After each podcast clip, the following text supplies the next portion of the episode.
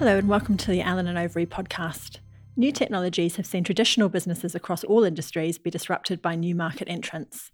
Think what Uber has done to taxis or Airbnb to the hotel market. We've also seen traditional businesses use technology to fundamentally change their operating models. For example, the way that banks have embraced mobile and online banking and decreased their reliance on the branch model. In this podcast, we're going to look at how traditional businesses are responding to the challenge of digital transformation and how the pursuit of innovation is driving a wide range of partnering transactions from mergers and acquisitions to commercial alliances. My name is Rose Hall, and I head up business development for our technology group. Joining me today is Connell O'Neill, a partner from our Sydney office who works with clients on a wide range of digital transformation projects. So, Connell, what exactly do we mean by partnership in the context of digital transformation? and what's driving it? So, Rose, when we talk about partnerships in the context of digital transformation, what we're really talking about is bringing technology to bear on business problems through combination. So, on the one end of the spectrum, you've got the nimble and innovative startups developing new technology. They're doing that rapidly with scalable business models, access to significant funding, and they're solving niche problems which potentially have global applicability. On the other end of the spectrum, you've got the traditional businesses who are the, the ones that have the most to lose by the disruption that's playing out in their industries. They are encumbered with their history. They typically have lo- slower R&D cycles, at least most of them do. And, you know, so, in some ways, they're limited in their ability to innovate uh, due to their history and their structure.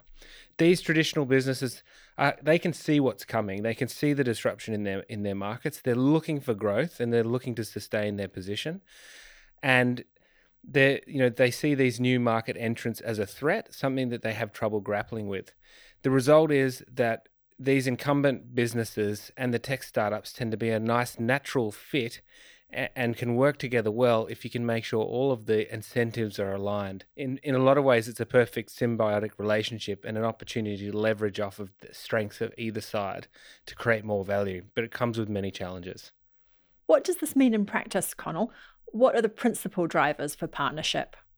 When we talk to clients about uh, what's driving them into technology partnerships, the main driver is accessing new technology and and what comes with that is the talent to to support and develop that technology.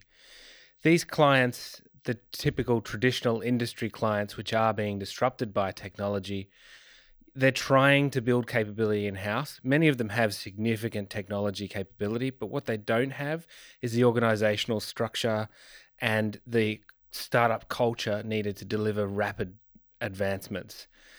They will be focused typically on cost reduction and process improvement. So they're looking at industrial logic as a driver for their transactions, cost reduction being the, the most important.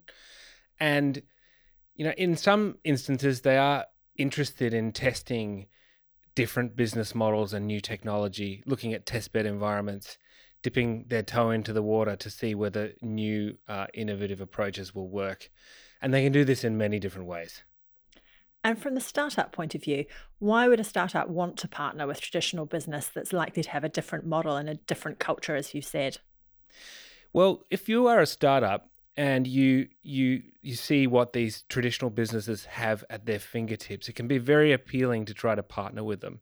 They have huge volumes of data. So if you're an AI startup, you know AI is powered by data. Access to data can be key. It can be a make or break um, for for a startup.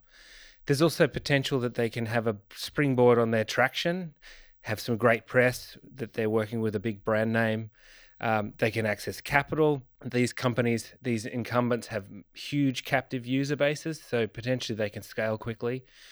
And there's other more subtle things, such as these companies have significant regulatory compliance infrastructure and expertise, which can be leveraged by the startup.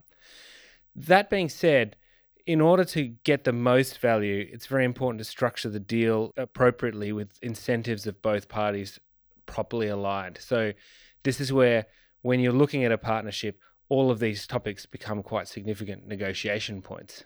So, how do startups and traditional businesses work together? What models are you seeing, Connell, and, and why is one chosen over another? When I think about this, there are really three ways to adopt new technology if you are an incumbent business. You can either buy it, build it, or collaborate with somebody else to deliver it.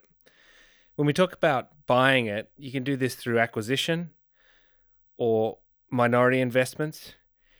You know, in some cases, large companies are building corporate venturing arms and incubators as a feeder so that they can take minority stakes and potentially controlling stakes in some of the companies that they they feel will be transformative for their businesses.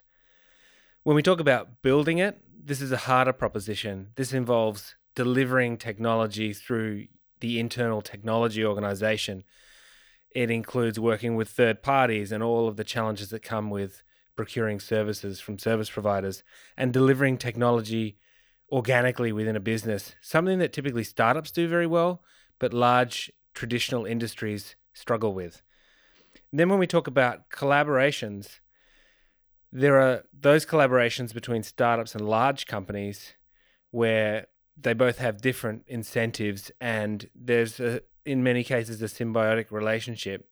But then there can also be collaborations between large companies, large technology companies or online providers, and traditional businesses. A good example would be a tie up between a bricks and mortar retailer and an e commerce provider, perhaps to enter a new market or to bring a new challenging e commerce application to, to an existing market. These partnerships have different drivers and will typically be focused on ensuring that the new venture doesn't cannibalize the existing businesses to the extent that's possible. It's clear that there can be significant benefits for the business from all of these options, but, but what can go wrong? What do businesses contemplating these sorts of alliances need to be aware of? The number one thing that I've seen go wrong is companies looking to do an alliance without a clearly defined scope or purpose. And without a clear understanding of the expected contributions of each party. This means that they go into the alliance looking at it as a transformation for transformation's sake without a really clear understanding of what they seek to gain from it and how they will implement it. And this this leads to many other problems when you actually talk about implementing a, a, an alliance. IP can be a major issue in collaboration discussions. I think one of the things that derail a lot of alliance discussions is people trying to own IP where they may not be the natural owner of that IP. So if I'm a, a bank and I'm collaborating with a technology company, do I really need to own the rights to the technology? Do I really need the right to register patents? It in many cases it makes more sense for the technology company to be the natural owner. And this is something that I, I think you know people get wrong and people fight too hard for, which can you know bring an end to to to discussions where it might actually be quite a valuable collaboration. Culture is central to any kind of alliance, um, particularly aligning incentives. And you know this is where procurement mentalities in large business can really hamper alliance negotiations. This can also slow things down and you can put off a fast moving technology company that might be doing this with many other potential partners um, and and potentially place the traditional business in a in a position where they're not competitive to win the alliance. Creating the right incentives for staff. Technology companies provide great incentives. We all hear about, you know, the pool tables and the video games. Um, often this is at odds with the way that big business incentivizes their staff.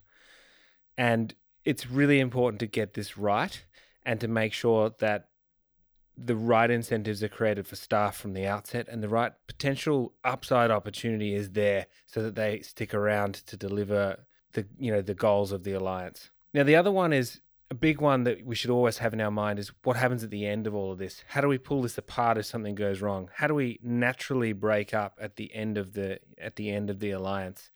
Thinking about that stuff up front and really clearly understanding what can go wrong as you enter the marriage puts you in the best position to really unwind this in a way which is not disruptive at the end particularly around who owns what at the end of the the alliance and the timing for exit these are very important points to ha- to bear in mind and consider from the outset. That's brilliant Connell thanks so much for sharing your insights. Pleasure